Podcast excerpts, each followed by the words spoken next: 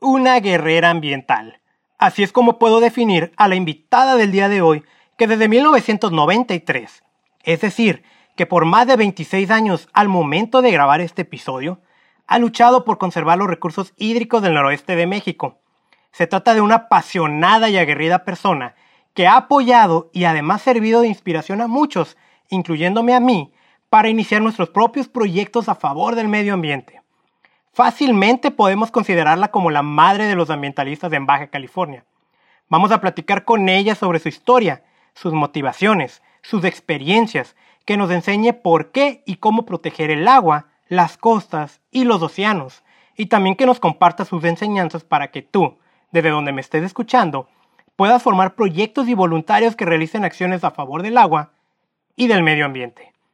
Estoy seguro que ese será uno de los episodios más apasionados que puedas escuchar, por lo que te recomiendo que tengas una libreta a la mano, tomes notas, repitas este audio constantemente y lo compartas con tus conocidos.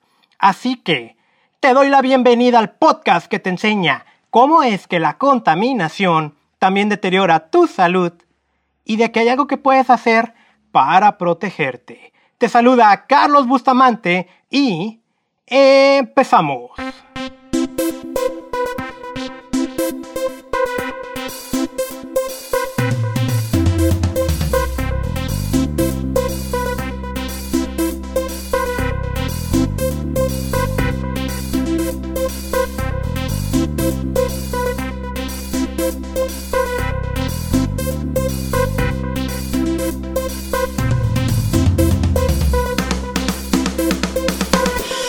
Hola amigos, estoy grabando desde playas de Tijuana con mi invitada, o bueno, más bien yo soy el invitado porque estoy en su oficina, Margarita Díaz, quien actualmente es directora de Proyecto Fronterizo de Educación Ambiental.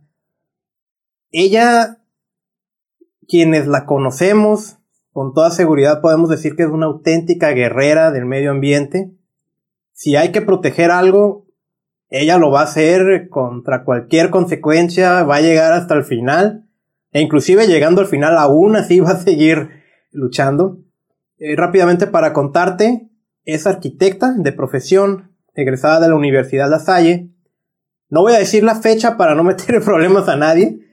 Y desde 1993 está colaborando con esta organización. Es una asociación civil, una organización sin ánimo de lucro, que ya tiene 26 años, me parece que ya van hacia el 27, y eso es impresionante, porque aunque sea una organización sin ánimo de lucro, la verdad es que se maneja igual que una empresa privada. Y la mayoría de las empresas y la mayoría de las asociaciones civiles y cualquier otro tipo de organización difícilmente llegan al quinto año. Aquí ya son 26 años, definitivamente tenemos mucho que aprender desde el 2007 es directora de la organización. Yo la he visto sufrir sin recursos. La he visto salir adelante contra cualquier pronóstico. Y rápido también te cuento una anécdota. La conocí en el 2008, que un grupo de amigos y yo traíamos algo que le llamábamos la patrulla ecológica. Nos agarrábamos plantando árboles por todos lados participábamos en, la limpieza de Salvemos la Playa organizada por Proyecto Fronterizo y hubo un cambio de dirección en este grupo. Tengo la oportunidad de dirigirlo. Estamos hablando de una época antes del Facebook, del Twitter y bueno, quienes teníamos redes sociales usábamos MySpace, pero no era lo que es actualmente redes sociales.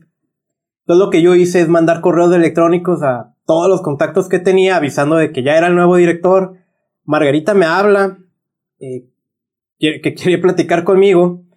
Voy a su oficina, me cuenta lo de Salvemos la Playa, que me quería de capitán de uno de los puntos de limpieza. Ahorita vamos a hablar más de, de ese proyecto. Y de ahí, pues, yo no lo niego, hemos tenido desacuerdos. Y yo sí también lo acepto que es producto, o era producto de mi inmadurez. Estamos hablando que cuando ya la conocí bien, tenía yo 20 años. Iba a cumplir 21. Ahorita tengo un poquito más de 21 años. pues ya dije, fue en el 2008. Pero sí reconocerle que es una persona súper entregada.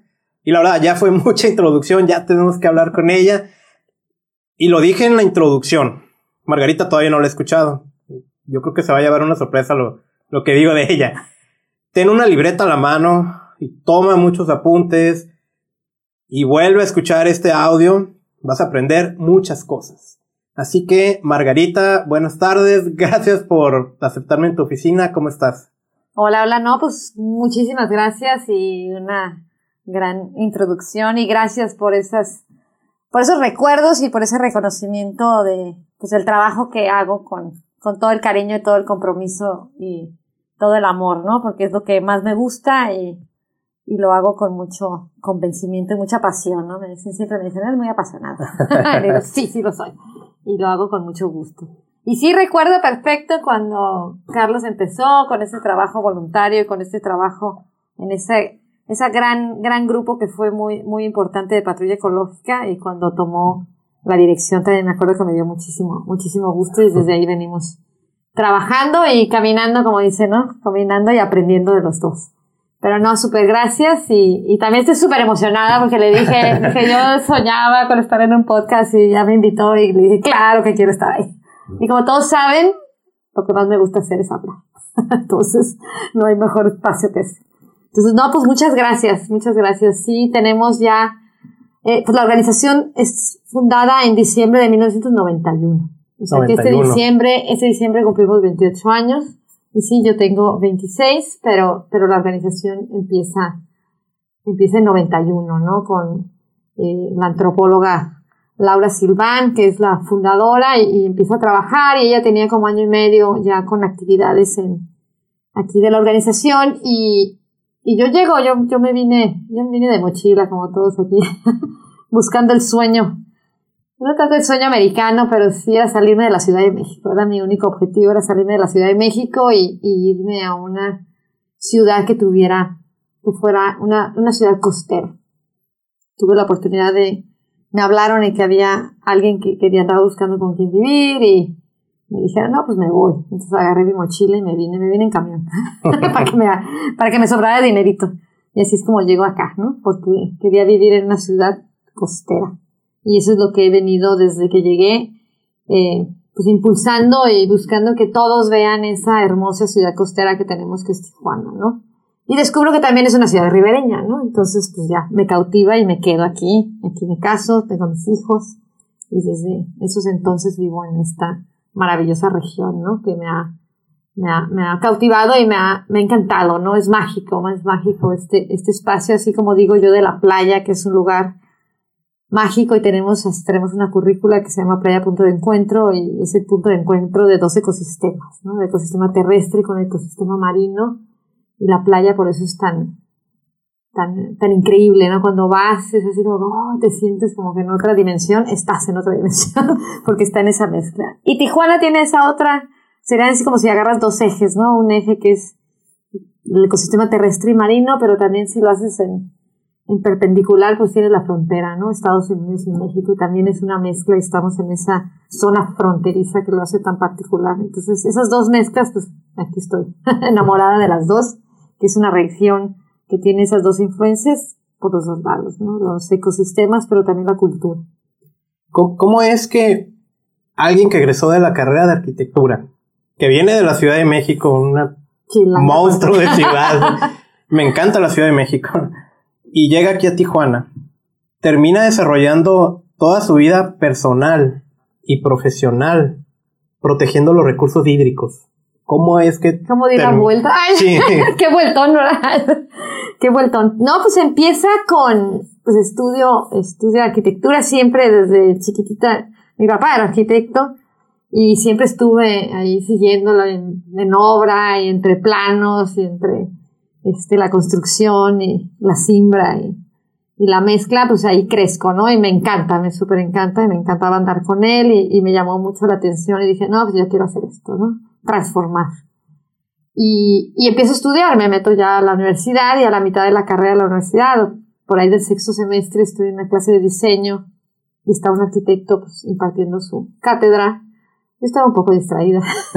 Yo sé que algunos de los que están oyendo se van a relacionar con eso, que estás viendo a la ventana, medio ahí se te va el avión ahí.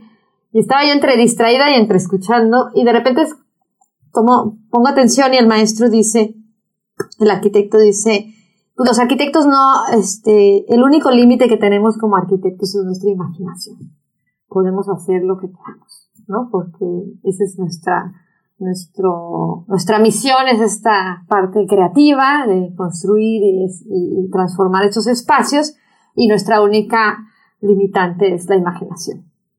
Y entonces en ese momento tuve así un, como un flashback, una cosa horrible, así, me pasaron así imágenes y me regreso, no sé por qué en ese momento me, me es así un, punto de quiebre y me empiezo a acordar porque yo crecí, porque parecía donde le salió el amor a la playa, pero yo crecí en Acapulco.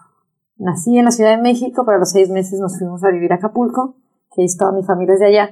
Entonces crezco en Acapulco, crezco en la playa. La playa, las patitas en, la, en el agua y, y, es donde vivo mi infancia. Después ya nos vamos a la Ciudad de México para estudiar. Entonces cuando estoy sentada ahí empiezo a recordar las historias de mi abuelo, las historias de mi papá, de ese hermoso lugar que es Acapulco, ¿no? Y, y de mis dos abuelos platicaban de ese color eh, increíble que tenía la, la bahía de Acapulco, esa selva, ese azul con ese verde, y, y, que se lo habían acabado, que se lo habían acabado con esas construcciones, con tanto desarrollo, con tantos hoteles, con tantas casas. Eh, me acuerdo que donde vivía yo en Acapulco, en la casa, vivíamos a pie de un, de un cerro, y mi papá decía, no, pues ven ese cerro, yo lo veía pues lleno de casas, ¿no? El cerro ya súper urbanizado, y dice, no, yo aquí venía con mi papá de cacería, ¿no? Y había venados, y había hasta leopardos se cazaban por ahí en, las, en, la, en la parte alta de las, de las montañas. Y platicaban de que llegaban las tortugas a la bahía y que toda la pesca. Entonces, en ese momento, me, con eso que dice el, el arquitecto, me empieza a, a, venir todos estos recuerdos y entonces no me checa. Entonces digo, el límite es nuestra imaginación o el límite es el espacio y la naturaleza en donde vamos a construir y el impacto que va a tener estas obras, ¿no? Entonces ahí ya me, entonces ahí fue mi parte, a veces dije, no, no es la imaginación, hay más límites, hay cosas que nos limitan, como cuánta agua hay en el lugar, si voy a hacer un hotel, bueno, necesito tantos litros de agua para abastecer este hotel, entonces si el pueblo tenía poquita agua, yo me lo he hecho, este, la calidad de, del agua en su recurso y también de vertir, porque también empiezo a acordar que cuando yo nadaba en la bahía, pues en esa época los hoteles tiraban el agua al drenaje al mar, directamente enfrente del hotel. Y se veían así las rueditas. y nosotros decíamos, ya cuando no se vea la ruedita nos vamos a meter. Entonces ya cuando no se vea la ruedita nos metíamos al mar. Y entonces y también la destrucción, porque también decían, no, pues aquí había un manglar, y, aquí, y ahora que llueve, pues se mete, y ahora que se inunda la costera, y nos pasan, o sea, miles de tragedias que pasaban ya cuando yo era niña, que no pasaban cuando mi papá era niño o cuando mi abuelo era chico, ¿no? Entonces decía, pues aquí algo le cambiamos.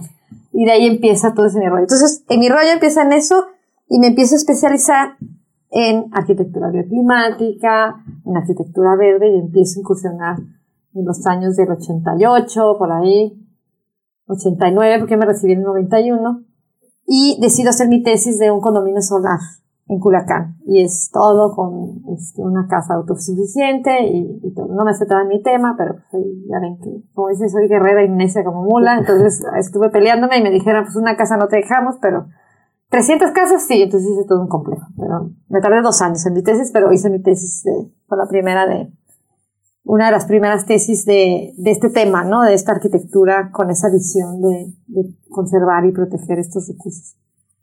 Y de ahí ya me vengo yo, me recibo y al otro día que me recibí agarré mi mochila y me vine para acá, porque yo no, yo no quería vivir. Tú sí te gusta México, pero a mí no me gustó. y yo me quería, yo quería el mar, yo quería estar junto a la playa. Bueno, es que una cosa es ir de vacaciones y otra cosa es vivir ahí. El tráfico, la gente, y aparte venir de Acapulco, que teníamos ahí una casa con un espacio ahí muy bonito y, era todos los fines de semana a la playa. cuando nos fuimos a México, pues edificios, edificios, edificios, concreto, cemento, asfalto y no me creo, no me gustó, no me hallé, como dicen por ahí. Entonces ya cuando me vengo para acá, pues trabajo chambitas de todo lo que se puedan imaginar. Trabajé, primero estuve en Estados Unidos un tiempo, luego no me gustó, me vine para acá, trabajé en una maquiladora, trabajé con unos contadores Y luego me cambié, cuando me cambio a, a Tijuana, porque un tiempo estuve al revés, les voy a confesar. Vivía en San Diego y trabajaba en Tijuana. Entonces me dice, Margarita es al revés, o sea, tienes que traer dólares para acá, no gastar pesos. Entonces, después que entendí que estaba yo al revés, porque soy disléxica, ese es un dato ahí. soy disléxica, te traía al revés la, la, ecuación. Entonces, ya cuando me puse bien y dije, me voy a vivir a Tijuana, rento un departamento junto a la casa de Laura, Silvan, que es la fundadora, y la oficina estaba en su casa.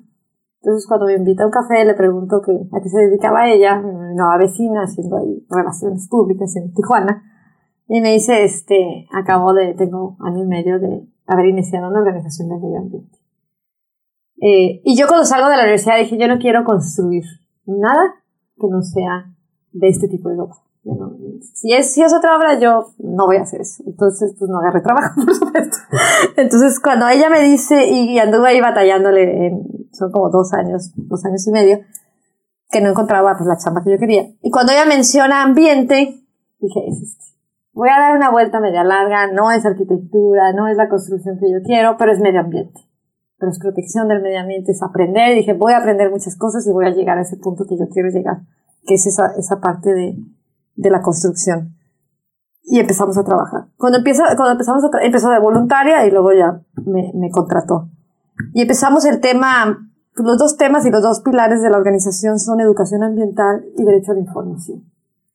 Entonces trabajamos muy, muy fuerte en ese tema de acceso a la información, derecho a la información, porque apenas en México no estaba muy bien reglamentado, no había ley, no había nada que lo, que lo, que lo fundamentara. Y entonces hicimos una investigación, muy inocentemente, Laura y yo, de, de ver qué tipo de, de sustancias se usaban en la industria y qué riesgos había este, en, en, en, Tijuana, ¿no? Porque estaba el boom de la maquila, estaba todo el mundo viviendo. Y también nace, la organización, un punto muy importante, la organización nace en el marco del Tratado de Libre Comercio. Entonces, el Tratado de Libre Comercio marcaba que, también por eso me vine, porque según yo me iban a contratar en todos lados, pero bueno.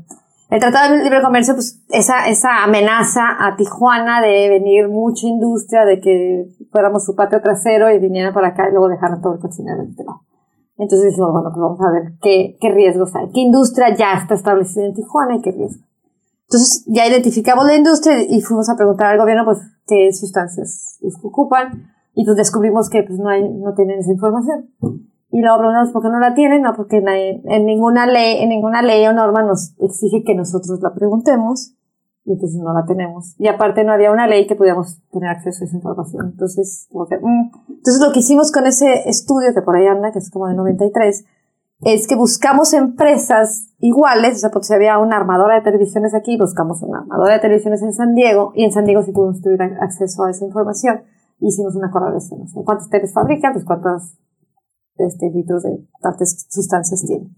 Hicimos una, y mapeamos, hicimos una publicación de riesgo y era con la visión de acceso a la información. Esa investigación pues, nos lleva a ver que no había estas, eh, esta normatividad y Laura participa en, desde la ley GEPA, que es la primera en la que se establece el acceso a la información en México, y entra por ambiente. estuve muchos años trabajando en acceso a la información, y eso que tiene que ver con ambiente, bueno, pues por ambiente.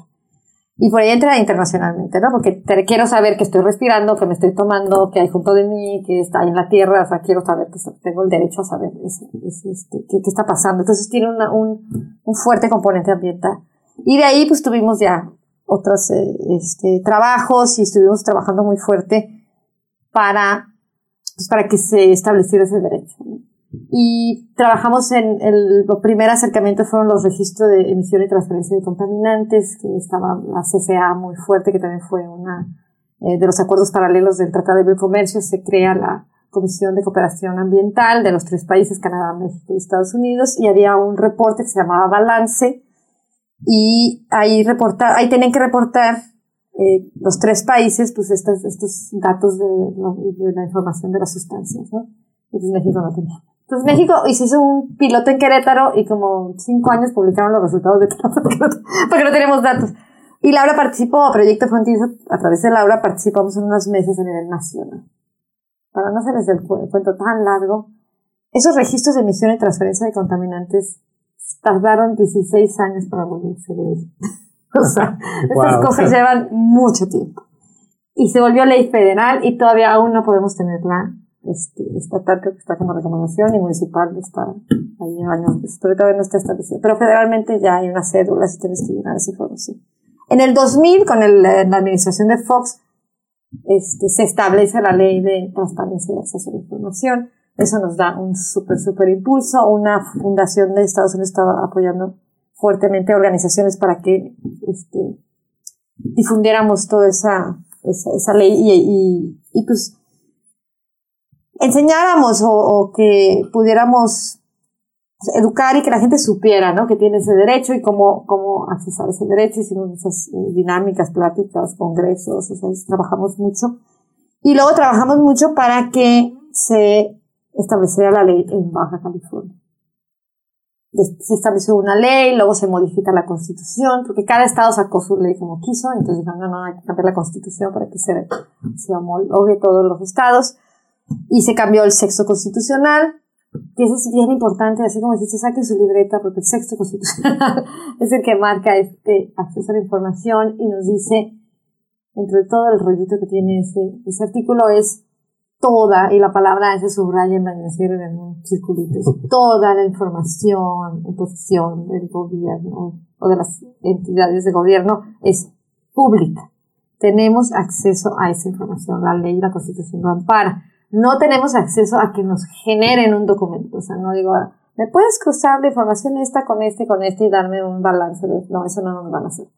Pero quiero copia de la minuta de la reunión fulana, donde todo lo que se paga con fondos públicos es, es este, pública y tenemos acceso. Entonces, eso es bien importante porque podemos pedirlo. Y hay formas de pedirlo. Entonces, tienes tres, como tres, eh, tres presentaciones o tres formas de, de, de manejar este, este, este derecho, ¿no? Que es la transparencia, el acceso a la información y la rendición de cuentas. Nosotros hicimos una dinámica, creamos con otras este, eh, organizaciones, pero una dinámica que decíamos, hacíamos el modelo de una tiendita. Entonces, una tiendita es la tiendita de la esquina y tiene, esa tiendita tiene una, una vitrina, tiene una, el tendero que que la está cuidando, el dueño, tiene un, este, un stock en su bodega y, tiene un presupuesto y, funciona, ¿no? Entonces esa tiendita es nuestro gobierno. Este, ¿quién es el dueño de la tiendita? Pues el gobierno, no, el dueño de la tiendita somos los ciudadanos, somos los dueños de la tiendita. En esa tiendita, ¿quién es el tendero? Es los servidores públicos que nosotros los contratamos, por eso las elecciones y pedimos sus perfiles, pues como si estuviera, estamos haciendo una contratación porque le vamos a pagar un sueldo porque haga nos atienda esa tienda que son estas instituciones públicas. Entonces, esa tienda está el tendero y está la vitrina. Entonces decimos, bueno, ¿qué es la transparencia? La transparencia es lo que hay en la vitrina, qué es lo que hay en los portales. Entonces lo que te dejan ver, tú vas caminando por la calle y dices, ves la vitrina y dices, aquí venden tenis. Están todos los tenis de todos los colores. Y dices, venden tenis, no tengo que entrar a la tienda, no tengo que preguntar con el señor. Venden tenis y venden tenis deportivos, de fútbol y de béisbol. Perfecto, ya vi. Lo vi sin tener que hablar con nadie. Esa es la transparencia. El acceso a la información es entro y le digo al, al tendero, oiga, tiene tenis, este, blancos, talla seis y medio, talla, este, y entonces ya hago un acceso, le pregunto, y es cuando yo le digo, le, le pregunto esto, como decía yo, quiero el dato de la calidad de agua de la playa del año 2018. Entonces ya le estoy preguntando, ese es el Y la rendición de cuentas es yo, dueña de la tienda, que somos los ciudadanos, le pido rendición de cuentas y le digo, a ver, tender, te di dos mil pesos para este mes y me ibas a cambiar el piso de la tienda porque ya estaba muy gastado. Y entonces pido cuenta, digo, ok, ¿cuántos presupuestos pediste? Ah, no, tengo aquí pedí mis tres presupuestos, escogí este, aquí está la factura, aquí está no sé qué, y puedes revisar el, el piso, ¿no? Es cuando hacen la obra pública. ¿Cómo licitas? Tienes acceso a ver de licitaciones. ¿Cuál fue el veredicto? ¿Cuánto dinero se invirtió? Dame las facturas. Tenemos derecho a rendición de cuentas. Entonces, con este esquema estuvimos manejando mucho esto y como que creo que es muy, muy claro el entender este acceso y quién es el dueño y cómo debemos de cuidar. ¿Qué pasa cuando el dueño no va a la tienda? Ni cuida. Pues muy fácil se roban hasta la risa, ¿no? Porque te roban 20 pares, no sabes qué hay en bodega, no sabes cuánto vendió, nunca le preguntas, pues el tendero hace lo que quiere. Y eso que pasa con una ciudadanía no activa, una ciudadanía no, no está exigiendo a su gobierno, oye, a ver, ríndeme cuentas, qué está pasando, quién está ahí, cómo está funcionando. Entonces empiezan a pasar cosas extrañas. Entonces, esa es, esa es la, la parte. Y también la transparencia es, como dicen esas oficinas, que es como, si estuvieras oficina, oficina con, sin paredes y con puro cristal y estás viendo si están firmando en cheque o están con su portafolio de billetes, están con las ligas o están estas cosas, pues se puede ver, ¿no? Pero para eso es, también decíamos mucho esta doble vía, ¿no? Es, es, es, es un derecho que es de doble vía, es, ellos tienen la obligación de darte, pero tú también de preguntar. O sea, es, es un doble camino, no es nada más, no es nada más dame, dame, dame. O sea, que si no me preguntas, pues te digo, ¿no? Es una ciudadanía activa, preguntando, exigiendo y conociendo, porque también luego nos decían mucho cuando hacíamos esto era, pues es que es, le exijo al gobierno y dices, sí, pero ¿de qué le estás hablando? No, pues que no pasa el camión de basura. Sí, pero estás hablando a la CESFE y la CESFE no tiene nada que ver con el camión de basura, es otro departamento, o sea, sí conocer, o qué nivel, no, eso es federal, no, eso es estatal, sí hay tarea que tenemos que hacer.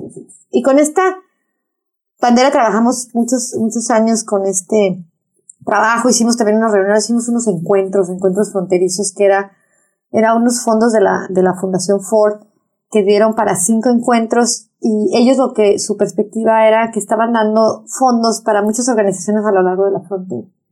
Y cuando veían que había organizaciones que estaban haciendo lo mismo, pero que nos estaban hablando. Tal vez nosotros en Tijuana estábamos haciendo un curso de educación ambiental o limpiando las playas.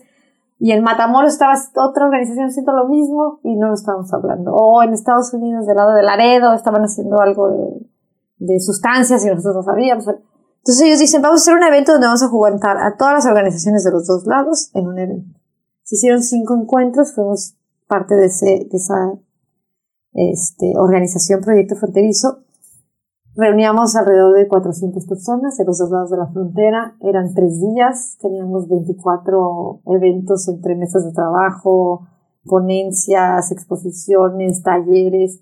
Y la agenda de esos encuentros se hacía de abajo para arriba. Se mandaba un correo y se decía a las 200 organizaciones de qué quieren hablar el próximo encuentro. Todo uno manda, yo quiero hablar de esto, quiero esto, quiero esto. Entonces el comité alineaba y decía, oye, ¿sabes qué? Que hay cinco que quieren hablar de calidad de agua, vamos a hacer una mesa de trabajo. ¿De qué temas? No, pues de río, pues sale, vamos a ser expertos y se hace.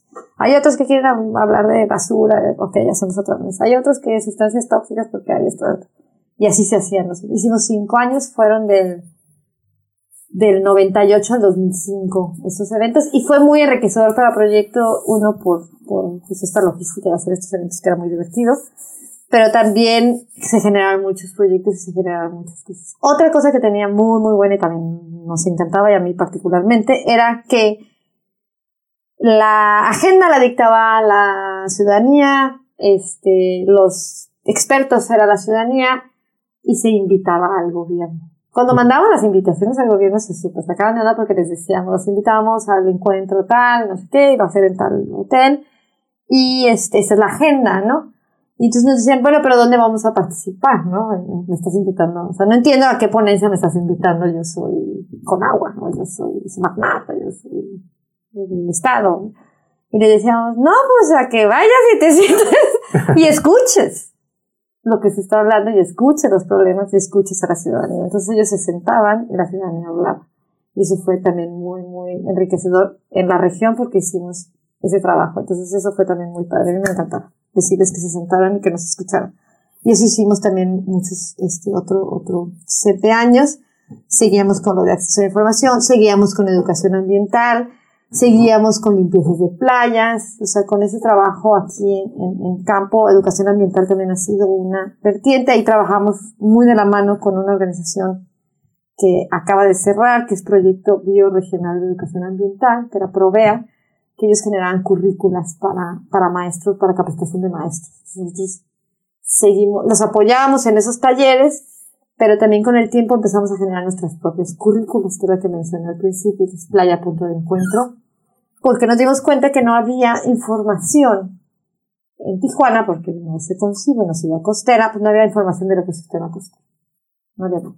Entonces dijimos, ¿cómo no hay nada? ¿Cómo no, no? Porque dijimos, vamos a dar educación ambiental, pues vamos a buscar información y sobre eso generamos nuestros talleres. Pues no hay nada, pues generamos desde la currícula. Y se hicieron dos, dos volúmenes y trabajamos muy de cerca con Provea. Pero también con estas limpiezas, pues también estábamos viendo, como menciono, estábamos trabajando muy, muy hacia afuera, muy, bueno, no hacia afuera, sino desde fuera con esto regional, porque era toda la frontera cuando hacemos estos eventos. Entonces tienes una visión muy macro de toda la frontera, todas las organizaciones. Entonces nos éramos reconocidos y conocidos a nivel región, a nivel frontera, en estos grandes espacios como la CCA, como el BEC, como todas estas eh, grandes organizaciones fronterizas, pero nadie nos conocía en Tijuana. Entonces decíamos, no, pues tenemos que hacer algo aquí en casa, o sea, estamos haciendo cosas afuera, pero en casa hay que, aterrizar aquí. Yo soy muy de cosas así por las manos. Entonces dije, no, pues vamos a empezar a hacerlo más, más metódicamente lo de las limpiezas de plástico, que eran esporádicas. Y entonces adopto la metodología por este, San Diego Coskipers, que tenía yo relación, y me dice, no, pues usamos la metodología de Ocean Conservancy, esto en un formato, cómo vas capturando la información, luego entregamos la información, que si quieres te podemos enseñar, me, me enseñan, entonces empiezo a organizar y hacemos la primera limpieza en el 2000 de, de Salvemos la Playa. Se gestionó un recurso, trabajamos con Scouts, el grupo 8 Scouts, trabajamos con Fundación Internacional de la Comunidad, proyecto. La CESP estaba una chica, este, también en ahí en relaciones públicas, entonces también se suma y hacemos una primera limpieza. Y de ahí empezamos a ver, oye, pues esto puede ser más, este, eh, o sea, yo decía, bueno, pues ya venimos, mucha gente nos preguntó, pues, ¿cómo le hacemos? Y en, ese, en esa propuesta que, que tuvimos, que fue de las primeras, la segunda, la segunda limpieza, dijimos, vamos a poner el nombre a esto. Y que, que quede grabado, el nombre se lo puso Saúl Guzmán. Okay. Porque Saúl Guzmán en esa época estaba dando clases, era, era catedrático. Y entonces él estaba, no sé en qué arte es el amigo de la no sé por qué, pero ahí lo conocí. Y él dijo, póngale Salvemos la Paz. ¡Wow! Nos encantó. Dijimos, sí. Entonces el papá, el nombre es de Saúl Guzmán. Le pusimos Salvemos la Playa. Y de ahí ya empezamos a ver. Yo, con estos recuerdos, soy de muchos recuerdos y de muchas tradiciones. Este, me empiezo a acordar de cómo mi abuelo, mi abuelo materno en, en la Ciudad de México, este, organizaba, vivía en unos este, departamentos y él organizaba posadas ahí con todos los vecinos, entonces ahí sacaba y cada quien sacaba su mesita y yo llevo los tamales y llevo no sé qué y los chiquitos nos ponían a hacer las cabinitas ahí con papel de china y las piñatas y los peregrinos y organizaba unas muy buenas posadas. Y era todo el mundo fiesta de traje, nadie ponía dinero, sino todo yo pongo esto, yo pongo esto. Entonces yo tenía muy buenos recuerdos de eso. Entonces dije, mmm, así puedo hacer las de playa. Como mi abuelita hacía las posadas, así las puedo hacer y hay que meterle algo, pues, de, de, ya nos juntamos, ya salimos, ya está súper padre, pues algo de recreativo, algo de música. Entonces digo, ah, pues las escuelas siempre hay que el bailable, que la banda, que no sé qué. Y empezamos a invitar a escuelas y al terminar la limpieza hacer una actividad. Entonces la fórmula fue mágica, eso fue ya casi hace 20 años, y empezamos a hacerlas y hacerlas, empezaron a sumar más este, organizaciones, así como cuenta este, Carlos con Patrulla, así como Patrulla hubo otras organizaciones, estaba el Pablo, con, sí, con Grupo Ecologista de Tijuana. Grupo Ecologista, estaba este, también esta Marina Urría, con Creando con Creco, Creando Conciencia, estaba también este, Fundación que Transforma, después de la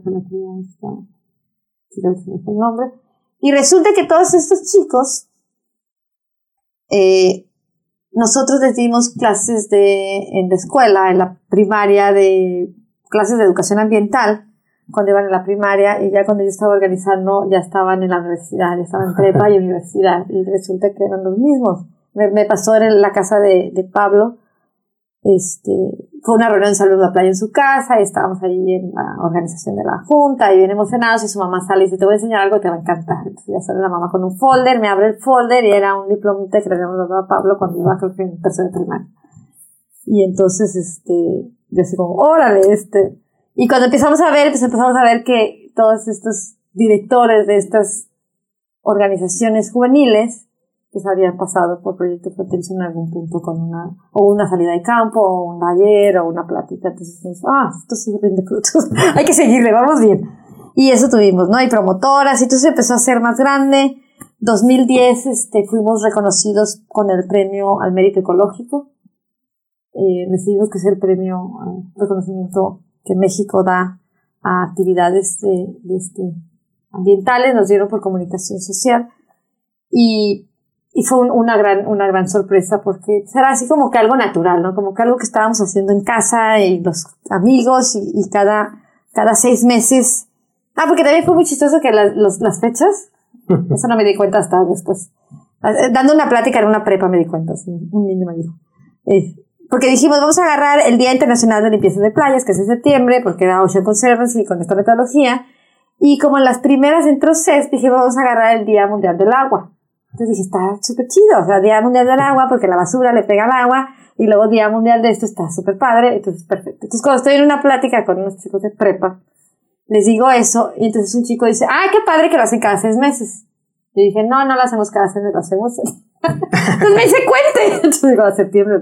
¡Órale! ¿Qué cada Entonces, cuando siempre digo cada seis meses, ¿lo pensaste cada seis meses? No lo pensé cada seis meses, pero se dio cada seis meses. Entonces estuvo haciendo cada seis meses. Y ese fue, ha sido un proyecto emblemático, ha sido un proyecto que nos ha abierto mucho las puertas, ha sido un proyecto que yo conocí Tijuana.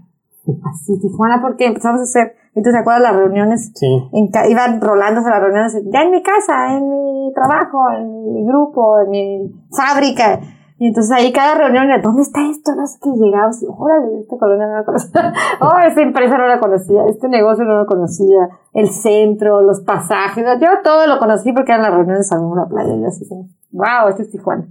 Entonces conocí muchas personas, se sumaron muchas personas. Tenemos ahorita nuestros récords o nuestros números, más de 50 mil personas que han pasado por Salvador la playa. Y, y ha sido súper enriquecedor. Cada reunión y cada junta era un descubrir y una, y una aportación, ¿no? Porque cada quien llegaba con sus ideas y, oiga, se me ocurrió que por qué no invitamos a estas gentes, y órale, o por qué no hacemos esto, o por qué no le cambiamos acá, o por qué no nos vamos para allá. Y empezamos primero todos apiñonados en un punto, y luego nos fuimos abriendo, abriendo, abriendo hasta todo el estado, ¿no? Entonces ha sido súper aleccionador, una gran experiencia y un gran, un gran movimiento, porque a los años, así como estos chiquillos este, yo los vi ya cuando estaban organizando sus, este, iniciando sus organizaciones.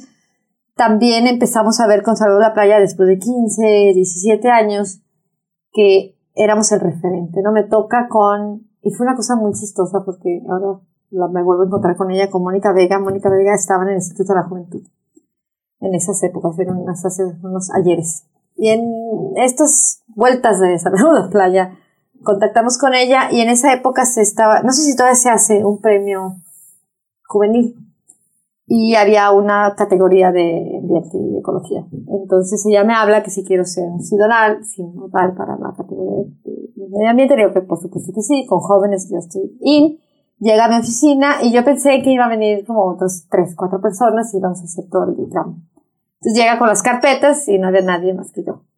Entonces, este, cuando, cuando veo las carpetas, las abrimos y primero le pregunto, ¿no hay más gente? Me dice, no, nada más eres tú. Entonces, sí, órale. Entonces, toda la presión sobre mí, sí, ok, a ser muy, muy, este, muy buenos ahí leyendo.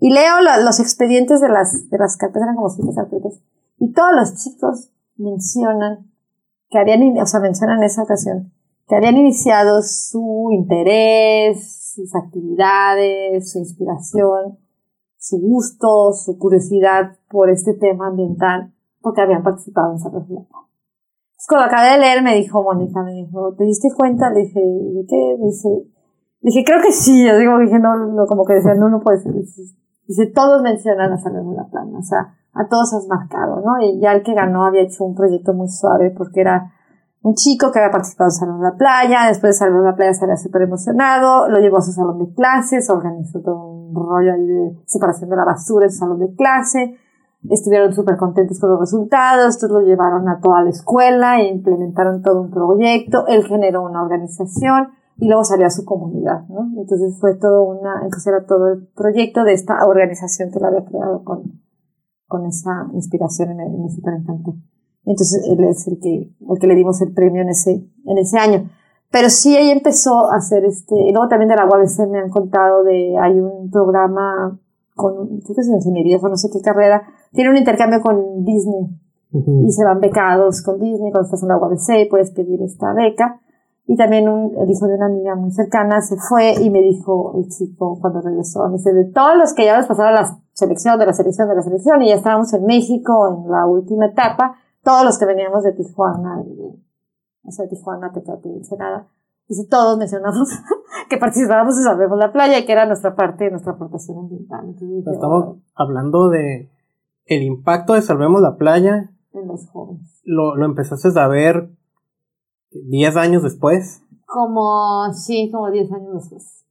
Que es, digo, yo, yo conozco, por, si alguien que escucha no conoce Salvemos la Playa, que lo pueden encontrar en, en Facebook. Sí. Eh, yo me integré, bueno, yo participé la primera vez en el 2006. Ajá. Como capitán de punto de limpieza desde el 2008, que es cuando eh, entro como director de la patrulla ecológica. El, digo, yo también he pasado por otros proyectos que, que hemos hecho. Uno de ellos fue, bueno, no sé si es o fue, estamos todavía, ¿no? pero estuvimos muy activos como. Kawi. Y, y en una ocasión que estábamos analizando, que estábamos haciendo ahí, ¿no? ¿Cómo es que nos conocíamos? Todos nos habíamos conocido por Salvemos la Playa. yo creo fácilmente que la mitad de mis amistades viene de Salvemos la Playa.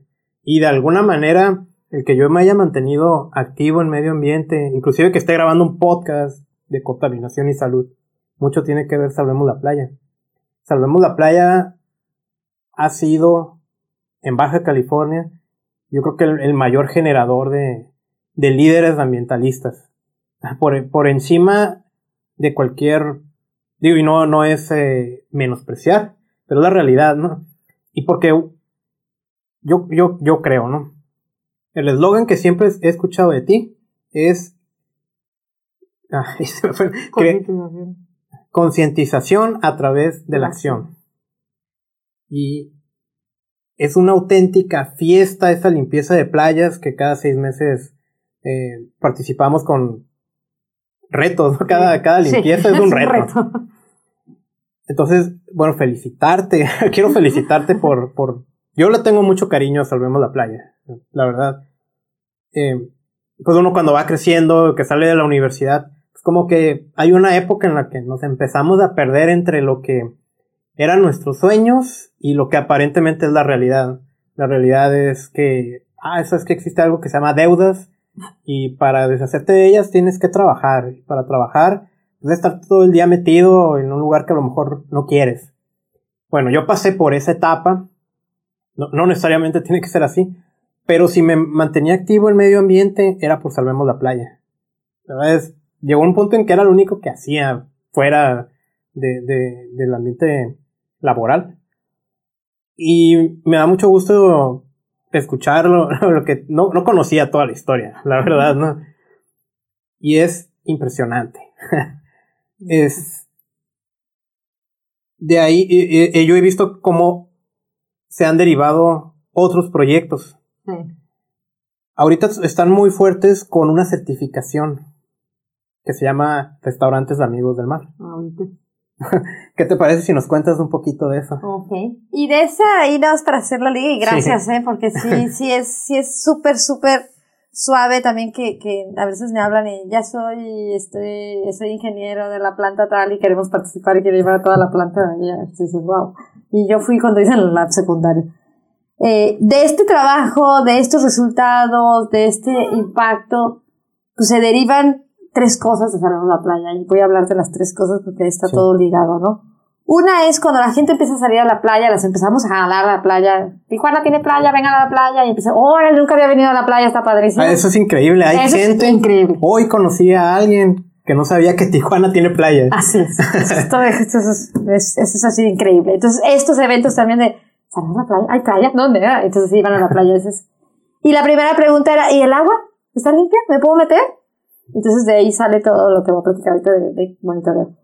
La otra era, este, wow, ya vine, ya limpié, ya me concienticé, ¿qué puedo hacer? ¿Qué sigue? ¿Qué, ¿Qué hay? ¿No? O sea, ya vi que no está, porque también era el rollo de que, de que está la playa muerta, ¿no? También es así como que sí, sí hay playa en Tijuana, pero no hay nada, está todo muerto, ¿no? Entonces empiezan, les pasan los pelícanos en la cabeza, les brincan los delfines enfrente, les salen las anémonas ahí en la zona rocosa y entonces dicen, uy, hay vida, esto está vivo, esto está impactado, ¿qué puedo hacer? Y de ahí nació todo lo de la currícula y todo lo de educación ambiental. Decir, que ¿quieres saber más? Ven a nuestros talleres y aprende más qué puedes hacer tú y cómo puedes ayudar a este ecosistema. Y el tercero, que es el que vamos a empezar de atrás para adelante, que es restaurantes amigos de mares, empezamos a recoger y el 65% de lo que estamos recogiendo en playas, cañadas y, y río es plástico de un solo uso. Entonces, así como que recoges y recoges y dices, no, es posible, tenemos que hacer algo, subiéndole un escaloncito, sería ideal y queremos llegar a la fuente, pero mientras que llegamos hay que subirle una rayita a la, a, de dónde viene, ¿no? Entonces empezamos a hacer esto y decimos, bueno, pues la industria restaurantera tiene un gran, un, gran aporte porque es mis cositas que me llevo aquí no me lo acabé para llevar o me llevo mi comida a la playa y ahí lo dejo, ¿no? Entonces empezamos a ver eso y nace, eh, tenemos contacto, es una, un encuentro afortunado con unas personas de San Diego Surfriders, Surfriders. Y ellos estaban empezando su programa Ocean Friendly Restaurants, una certificación con otras características y unos criterios. Y se nos dijimos, ahí está, eso queremos. Hablamos con ellos, les dijimos, podemos usar, o sea, podemos hacer así como el espejo en Tijuana. Sí, nos dieron todo el, el know-how de cómo lo hacen en Estados Unidos y al principio pensamos va a ser muy fácil, pero lo copiamos y ya estuvo. Pero no, porque la frontera, y es otra cosa que si tenían libretas apunten, la frontera es más que la barra. la frontera es una frontera cultural, es una frontera de idioma, es una frontera de economías distintas, es una frontera de, de esta cultura. Entonces, hay una disparidad, ¿no? Nosotros tenemos unas cosas, somos simpaticísimos y súper lindos y fiesteros, pero aquellos también tienen unas cosas que son muy regulados y muchas cosas. Entonces, esta disparidad de todos estos factores, esta gran frontera, pues hizo que nuestro programa ya no se parezca tanto al día. Sí es el mismo principio, sí es que los restaurantes no utilicen plásticos de solo uso, pero ya como está planteado, pues sí tiene otras características. ¿Y cuáles son las, la, la principal la más grande es capacitación? Porque sí nos topamos con restauranteros que nos decían, pues yo uso foam porque es lo más higiénico. Y dice, ¡ah, no! Entonces decíamos, no, no, no, es lo más higiénico, sabías que te, todos estos datos, ¿no? Entonces, ahorita, este, es lo que estamos este, trabajando. Entonces lanzamos este proyecto, hicimos un piloto en 2016 con unos fondos de Frontera 2020 y en diciembre del 2018 lo lanzamos oficialmente y al día de hoy llevamos eh, siete restaurantes que ya firmaron y iniciaron el proceso. El proceso pero sí en dos partes. Uno, qué criterios deben de cumplir y otro, cuál es el proceso para certificarte. No está tan fácil. sí, sí es un reto y es, está, sí estamos poniendo la barra alta, pero la situación lo amerita. Está grueso el plástico. Entonces, los criterios son tres criterios obligatorios. El primero es que no pueden utilizar desechables, o sea, plásticos de uso, desechables dentro del restaurante. O sea, si yo voy a comer ahí, no me pueden servir en un plato, un plato desechable, ¿no? Tiene que ser un plato de losa que van a lavar. Entonces, no puede haber nada desechables dentro del restaurante. El segundo es el manejo de sus residuos, que separen su basura. Estamos ahorita en un gran reto, si se están escuchando personas, necesitamos muchos proveedores para la recolección separada de la basura. El tercero es, nos alineamos con, la, con las nuevas normas, que es la, el uso de la bolsa de plástico, ¿no? que no usen bolsa de plástico. Entonces, esos tres, todos, no hay excepción. Y luego hay seis, que ahí pueden escoger por lo menos tres. O sea, por lo menos te tienes que certificar con seis criterios o más. Puede ser los nueve, pero de pérdida. Y uno es, eh, uno que no es popote, o sea, popote a petición del cliente, eh, todos los materiales, si vas a dar comida para llevar, pues sean compostables, degradables y ecoamigables. Eh, también lo que es la, mm, los cubiertos, o sea, esa parte que a veces vas a, pues, tienes flojera o te hizo tarde y vas a ir a comer a tu casa, compras para llevar, pero vas a comer en tu casa, entonces no ocupas los cubiertos, ni la servilleta, ni el platito, ni la sí. o la salsita, la soya, o lo que sea. Entonces, que, no te, que solo te lo den si lo, si lo pides. Esas son de las cosas que vas a llevar. Luego, otro es eh, que si pido un vaso con agua, me den un vaso con agua y no me den una botella de plástico con agua. Sino que si pido un vaso con agua, me den agua. Ya si hay que tienes una clientela de extranjeros y que desconfían de la pureza del agua, claro que le pueden dar una botella porque no queremos, aquí no queremos que el restaurante truene, lo que queremos es que el restaurante vuele y que le vaya súper bien. Entonces, servicio al cliente, por supuesto. Y si les piden un popote, se lo den. Pero no pongas 50 popotes al día, tal vez das un popote, fine, ¿no? También tampoco vamos a matar a nadie. Entonces, esa es otra es del agua. Otra es que si pueden darle un proceso a sus residuos orgánicos, o sea, que composteen. Hay, hay un café ahorita que, que está haciendo, adoptó un área que colinda con su, con su establecimiento y están composteando ahí, se me hace genial. Y están, adoptaron el área y con esa composta están mejorando el suelo, entonces está súper bien y sacan sus residuos y no basta. Te puedes compostar. Y el último es que des algún incentivo, ¿no? Que llego con mi termo y me regalan, hacen descuento de 10 pesos. O me... Pero ya fui con, a un lugar y llegué con mi, con mi termo y nos, me regalaron una galleta riquísima y me encantó porque era mi cafecito y una galleta. Entonces por llevar mi termo me regalaron mi galleta y estaba feliz. Entonces, esos incentivos. Entonces, esos son los criterios con los que deben de cumplir. ¿Cuál es el proceso? El proceso es un primer acercamiento con el dueño o el gerente, explicarle todo esto que les acabo de explicar. Si les interesa, dicen sí, va, se hace un convenio, o sea, porque también, esas son, esas son las pequeñas distinciones de México. que todo tenemos que firmar, que Oh, luego sí. se nos pelan. Al principio en el piloto se nos ah, no nos contestaban el teléfono, entonces firman un convenio en donde dicen, sí quiero entrar a este proceso, sí voy a contestar, sí voy a abrir, porque hay que hacer capacitaciones, inventarios, o sea, hay varias cosas que tengo que hacer. Entonces, si hacemos eso, se firma y también cómo van a pagar, porque tiene un costo. Ok. Fuimos muy criticados. Y ahorita que decías al principio de cómo hemos sobrevivido, no sé cómo hemos sobrevivido, pero sí veo cómo vamos a sobrevivir en el futuro, es este mal concepto de empresa o organización no lucrativa que no ocupas dinero. Es que no eres lucrativa, entonces no ocupas dinero. No, no, no, no, no. Que no lucro. Pero sí ocupo dinero, necesito pagar la renta, la luz, los sueldos, así sí ocupo dinero. Entonces ya no. Y cuando decidimos que vamos a cobrar por la certificación para volver un proyecto sustentable, porque es otra de las cosas que ocupamos, los ambientalistas somos felices usando la palabra de sustentabilidad. La susten- y la exigimos la sustentabilidad y señalamos a la industria y señalamos al gobierno y al privado y nosotros como organización no somos sustentables. Entonces hay una gran incoherencia. Entonces, ¿por qué no salgo? Pues no vas a salir nunca porque hay una incoherencia de fondo. Entonces, este proyecto, y ahí vamos girando todos los proyectos de la, la organización, es que sea sustentable. Entonces, hay un costo para pagar el costo. O sea, hay una, hay una cuota para pagar el costo de la operación de este programa porque hay que estar haciendo seguimiento. Entonces, tienen. Entonces, firman y dicen, ok, sí quiero entrar al proceso y el, el- la se hace una propuesta económica y de la propuesta yo lo voy a pagar así. Firmamos. El segundo se va y se hace un inventario. ¿Qué tienes? ¿Sabes qué? Que uso 500 popotes, miles de platitos, 80 cositas de foam, no sé qué. Se hace el inventario. Después el, el cuarto paso es se capacita a todo el personal, sin excepción. En el sitio vamos y hacemos una capacitación. La capacitación tiene dos partes. Una es la problemática, que todo el mundo entienda por qué. Porque también es, es que ellos lo tienen que hacer. No, no lo tienen que hacer porque son empleados. Lo tienen que hacer porque tienen que entender por qué. Ujú. Entonces, ya que entienden por qué la situación, dicen, ah, ok, ¿ahora qué hago? Ah, pues ahora son las buenas prácticas. Las buenas prácticas son esto. Y esos son los criterios que van a cumplir. Entonces, ya se, les- se hace todo en consenso y ya hacen eso.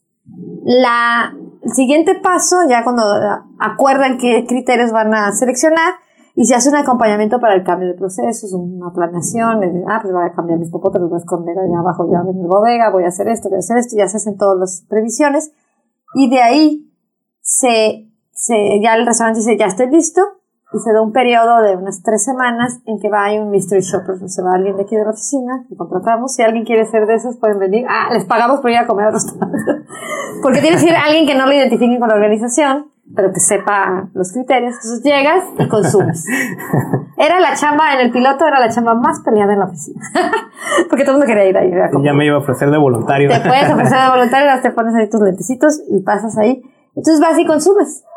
Pides para llevar, pides agua, pides a los criterios que tengan. Si hay, también ya cuando acaba la verificación de esas partes públicas, pues pides, dices, soy el verificador y quiero ver cómo está manejando su basura y haciendo todas cosas. Este, Y entonces son, son esos, este, esos pasos después de que ya hacemos la verificación, cumple con los seis criterios, se les da el, eh, ya la certificación y luego se les acompaña durante un año. Entonces, eso es lo de Restaurantes Amigos del Mar. Estamos súper contentos porque si están pagando, si quieren, si hay una corriente muy fuerte de restauranteros.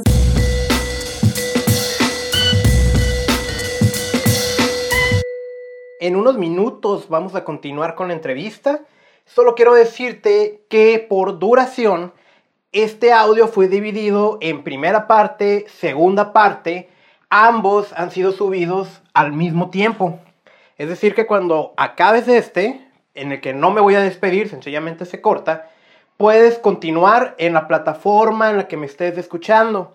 Si te llegó por algún otro medio y, no sabes cómo continuar, puedes meterte a contaminacionysalud.com en la sección podcast y ahí vienen distintas plataformas que ya incluyen Evox, Spotify, Apple Podcast, entre otras. También te recuerdo que si quieres aprender a proteger tu salud de la contaminación, me puedes encontrar en facebook.com diagonal contaminación y salud. El motivo por el que hay un corte, y voy a ser muy honesto al respecto, tuvimos un problema con contaminación por ruido. Resulta que un vecino, y eso que grabamos en una zona que suele ser silenciosa, un vecino puso una bocina con música, empezó a golpear una pared, aparentemente estaba realizando algún trabajo, un perro estaba ladrando, tal vez te dices cuenta de, esa situación. Ahorita en la, en la siguiente parte todavía vamos a escuchar un poquitito de ruido. Edité un poco el audio para que no sea tan molesto, no dura todo, es solo un poquito. En la segunda parte ya no tuvimos problemas porque nos movimos a otro espacio. Entonces te recuerdo, este audio tiene primera parte y segunda parte. Esta todavía es la primera parte. Vamos a continuar con Margarita Díaz. El tema está muy interesante. Estoy seguro que te está encantando. Y te quiero pedir un favor. Ya para continuar. Compártelo. Cuando acabes la primera y segunda parte, compártelo. Todos tenemos que escuchar este mensaje sobre todo la finalización en la segunda parte está espectacular. Así que seguimos.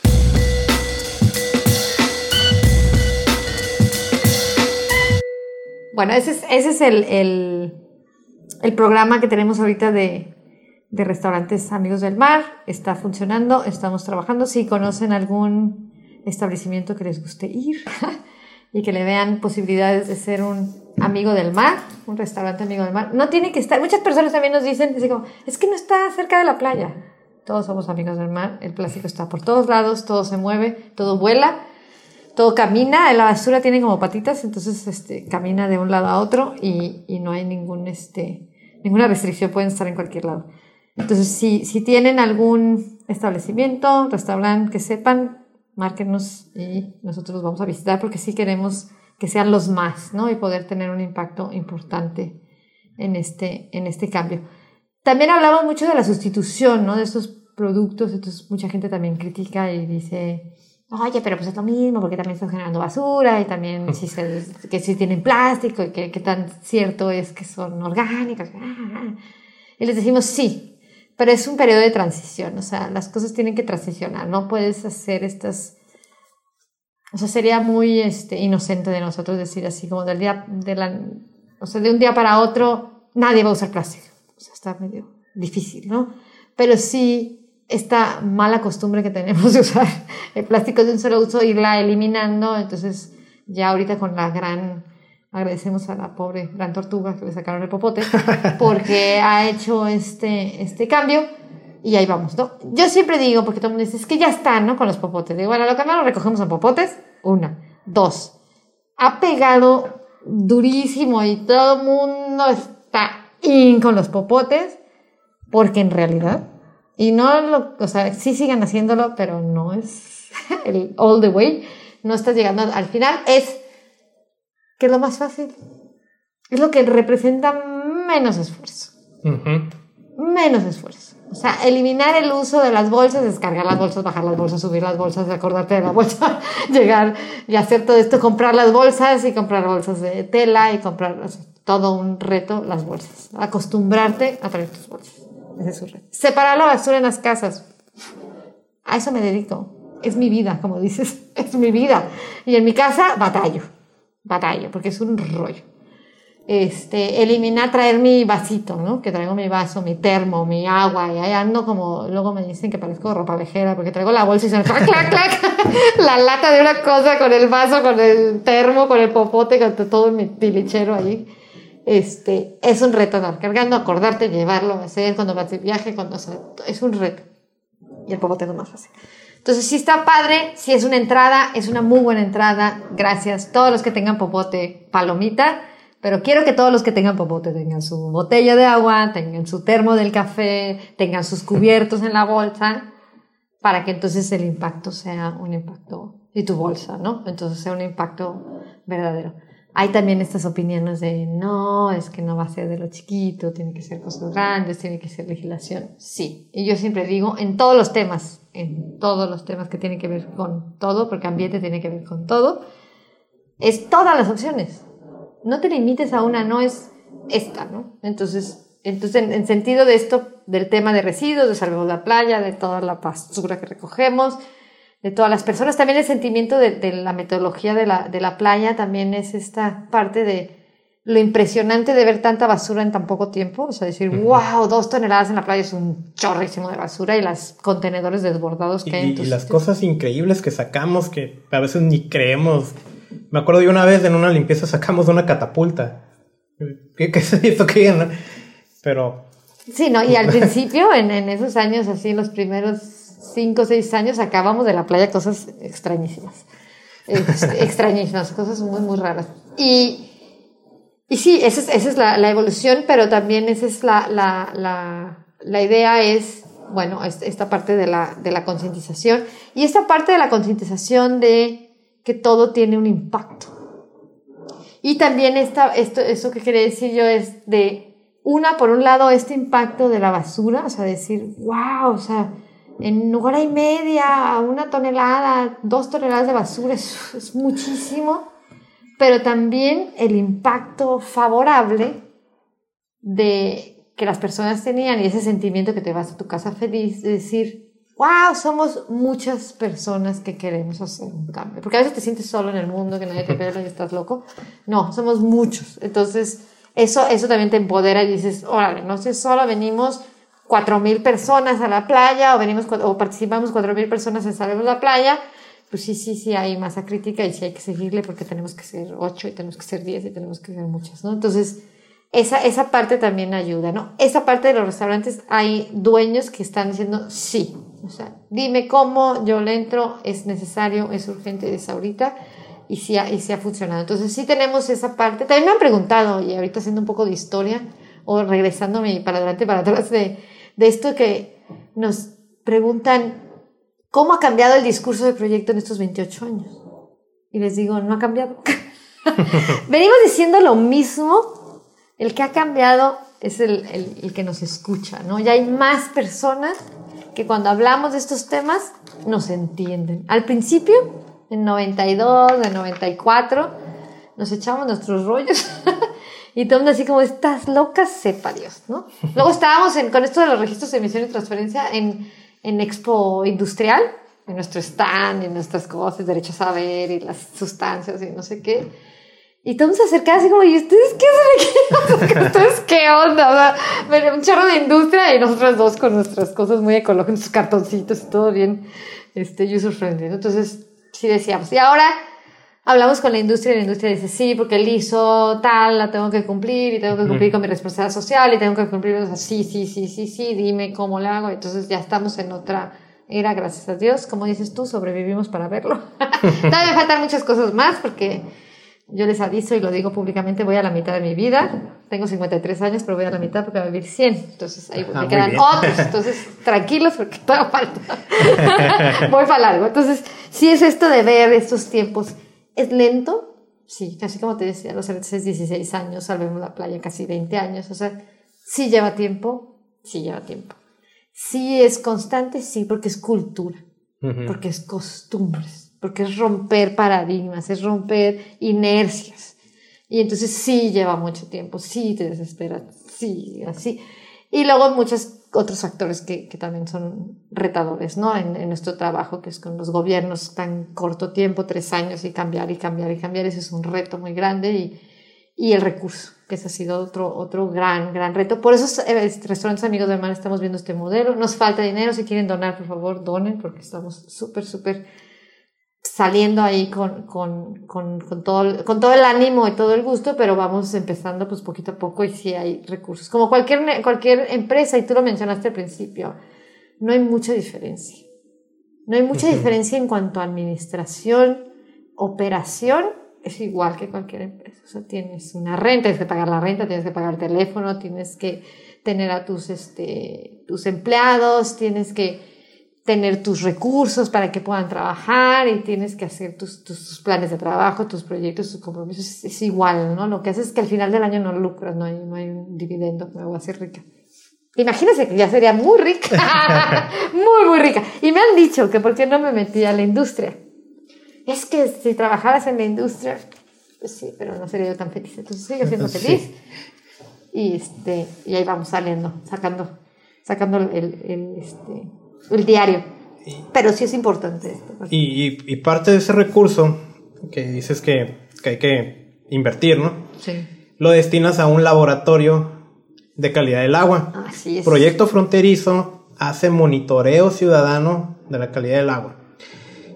Y para abrir ese tema, te voy a hacer la pregunta del millón.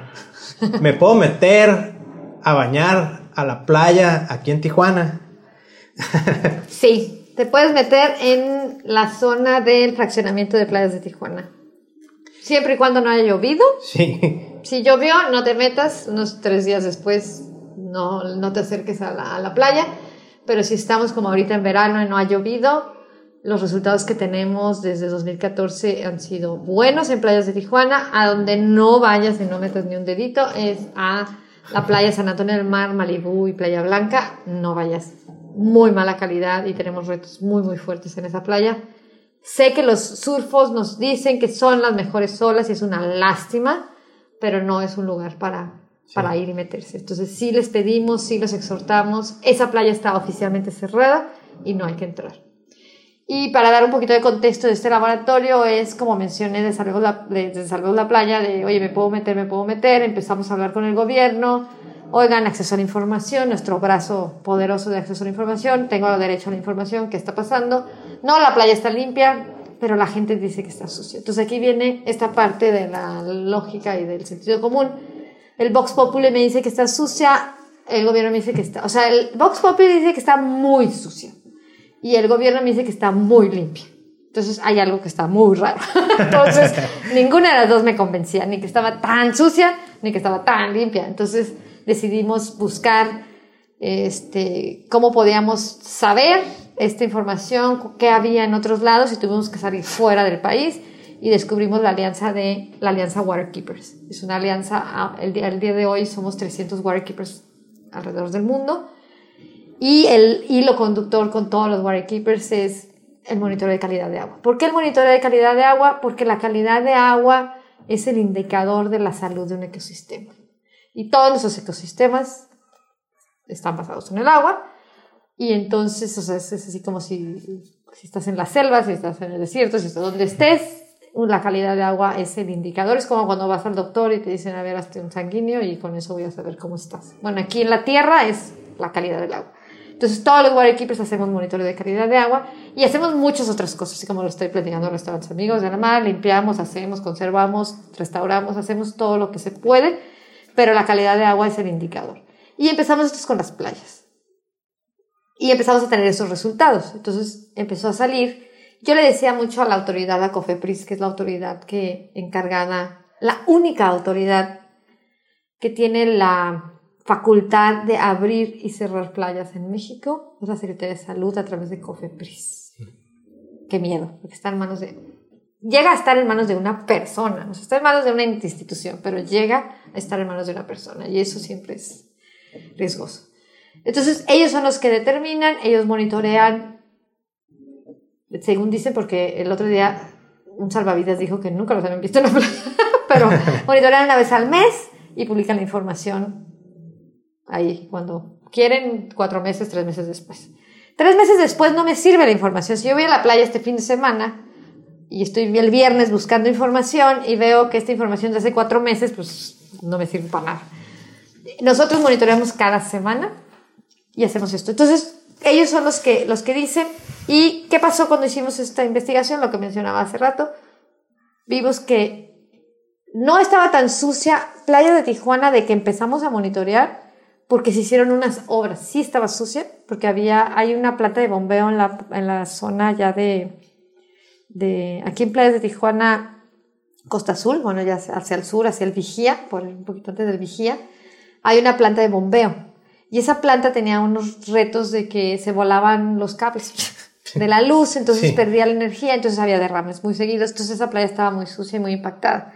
Eh, un director de, y quiero decir el nombre porque una gran persona hizo un gran trabajo, Hernando Durán, él puso atención a eso, hizo una inversión, pusieron una planta este, generadora de, de luz para hacer un backup con, con diésel o no sé qué se prende, y metió otras dos bombas también para tener un backup, limpiaron el cárcamo, hizo una obra que de esa fecha, o sea, de ese momento ahorita no hemos tenido ningún derrame. Y eso impactó favorablemente esta playa. Sí estaba muy sucia por esos derrames, pero se hizo esa obra y también se hizo lo del malecón al principio, ahorita ya está otra vez muchos derramitos, pero se hizo también esa obra que también se eliminaron muchos derrames. Entonces, esta playa tiene una buena calidad, la bronca la tenemos al sur y es muy grande, ¿no? Entonces sí ha sido muy interesante tener esto a través de la alianza de Waterkeepers nos capacitamos, conseguimos los recursos, conseguimos el equipo y seguimos trabajando. Desde 2010 somos Tijuana Waterkeepers. Ahorita yo, aparte de ser Tijuana Waterkeeper y tener este programa aquí en Tijuana, soy miembro del consejo de la alianza y soy representante de Latinoamérica en, la alianza de, de en mis ratos de Dijo que tengo, yo siempre digo que tengo tres turnos, el turno de la mañana, el turno de la tarde y el turno de la noche. Entonces, ese lo hago en el turno de la noche. Sí. Pues ya, uh, bueno, tengo la esperanza de que nos escuchen en España, que nos escuchen, siempre digo que en China. Hay muchos waterkeepers y tengo muy buenos amigos. Porque estamos hablando de Tijuana, estamos mencionando nombres locales. Eh, Tijuana es la ciudad más al noroeste de Latinoamérica. Es donde inicia la patria aquí en México. Inicia Latinoamérica. Sí. Todas las broncas que ustedes pueden escuchar de Donald Trump contra México, eh, nosotros somos los primeros que recibimos los trancazos. La barda ya existe aquí en Tijuana. O sea, no, no. Ah, nos causa tristeza, pero no nos asusta porque la hemos visto toda la vida. Sí. Y el tema de el agua en esta región es muy importante porque por un lado no tenemos agua y ya nos amenazaron que nos van a quitar agua. Sí. Porque el agua viene de Estados Unidos y entra a, México. Por otro lado, pues utilizamos esa agua, se generan aguas residuales que yo voy a dejar ahorita que Margarita nos cuente qué está pasando con eso. Pero en Estados Unidos no están muy contentos. No. Y se supone que ya hasta nos demandaron porque estamos aventando mucho, a pesar de que tenemos unas playas limpias. Una, ah, parte en, en, tendencia. Estamos aventando agua muy sucia que provoca el cierre de playas aquí en California. Y, y bueno, pues, ¿qué te parece si nos platicas un poquito más? Es todo un tema, sí. Y el tema del agua eh, es todo un tema. Y hablando de la cantidad y la calidad y de dónde viene y cómo la manejamos, y así muy resumidamente, porque nos echamos un súper rollo. Disculpe, pero hablo demasiado. Eh, la cantidad, ¿de dónde viene? El 100% del agua de Tijuana viene del río Colorado. Entra por Mexicali, la bombeamos toda la rumorosa, baja y llega a nuestra casa. 100% del agua, entonces está cruzando del río Colorado. Eh, siempre decimos debemos de estar reutilizando el agua porque es, el 100% viene de otro país, de otra cuenca, Y entonces dependemos de un tratado, el tratado de 1944, para tener esa provisión de agua. No es, no es como dijéramos, depende de las lluvias, que es un gran reto. Bueno, esto está peor porque no depende de las lluvias, depende de otro país. Entonces así es como está la situación aquí en Tijuana. Y el 100% del agua se tira al mar. Entonces pagamos mucho dinero, mucha energía para traerla de Mexicali a Tijuana que vamos a explicar, como dices, de personas que nos están oyendo en otros, este, otros lugares de este inmenso y maravilloso planeta. Eh, tenemos una zona montañosa muy, muy, muy bella y muy este, característica y muy única, muy endémica, que es la rumorosa, que es una, así parece que viene un gigante y aventó muchas piedritas. y es un paisaje increíble, búsquenlo, la rumorosa en el estado de Baja California, en México, hay unas fotografías impresionantes. Bueno, se tiene que librar ese gran, este, esas grandes montañas. Sube un kilómetro, es una columna de un kilómetro, la tienen que bombear hacia arriba, en, un kilómetro verticalmente, para que llegue a Tijuana, ¿no? Que llegue otra vez a la costa. Entonces, muy caro, mucha energía.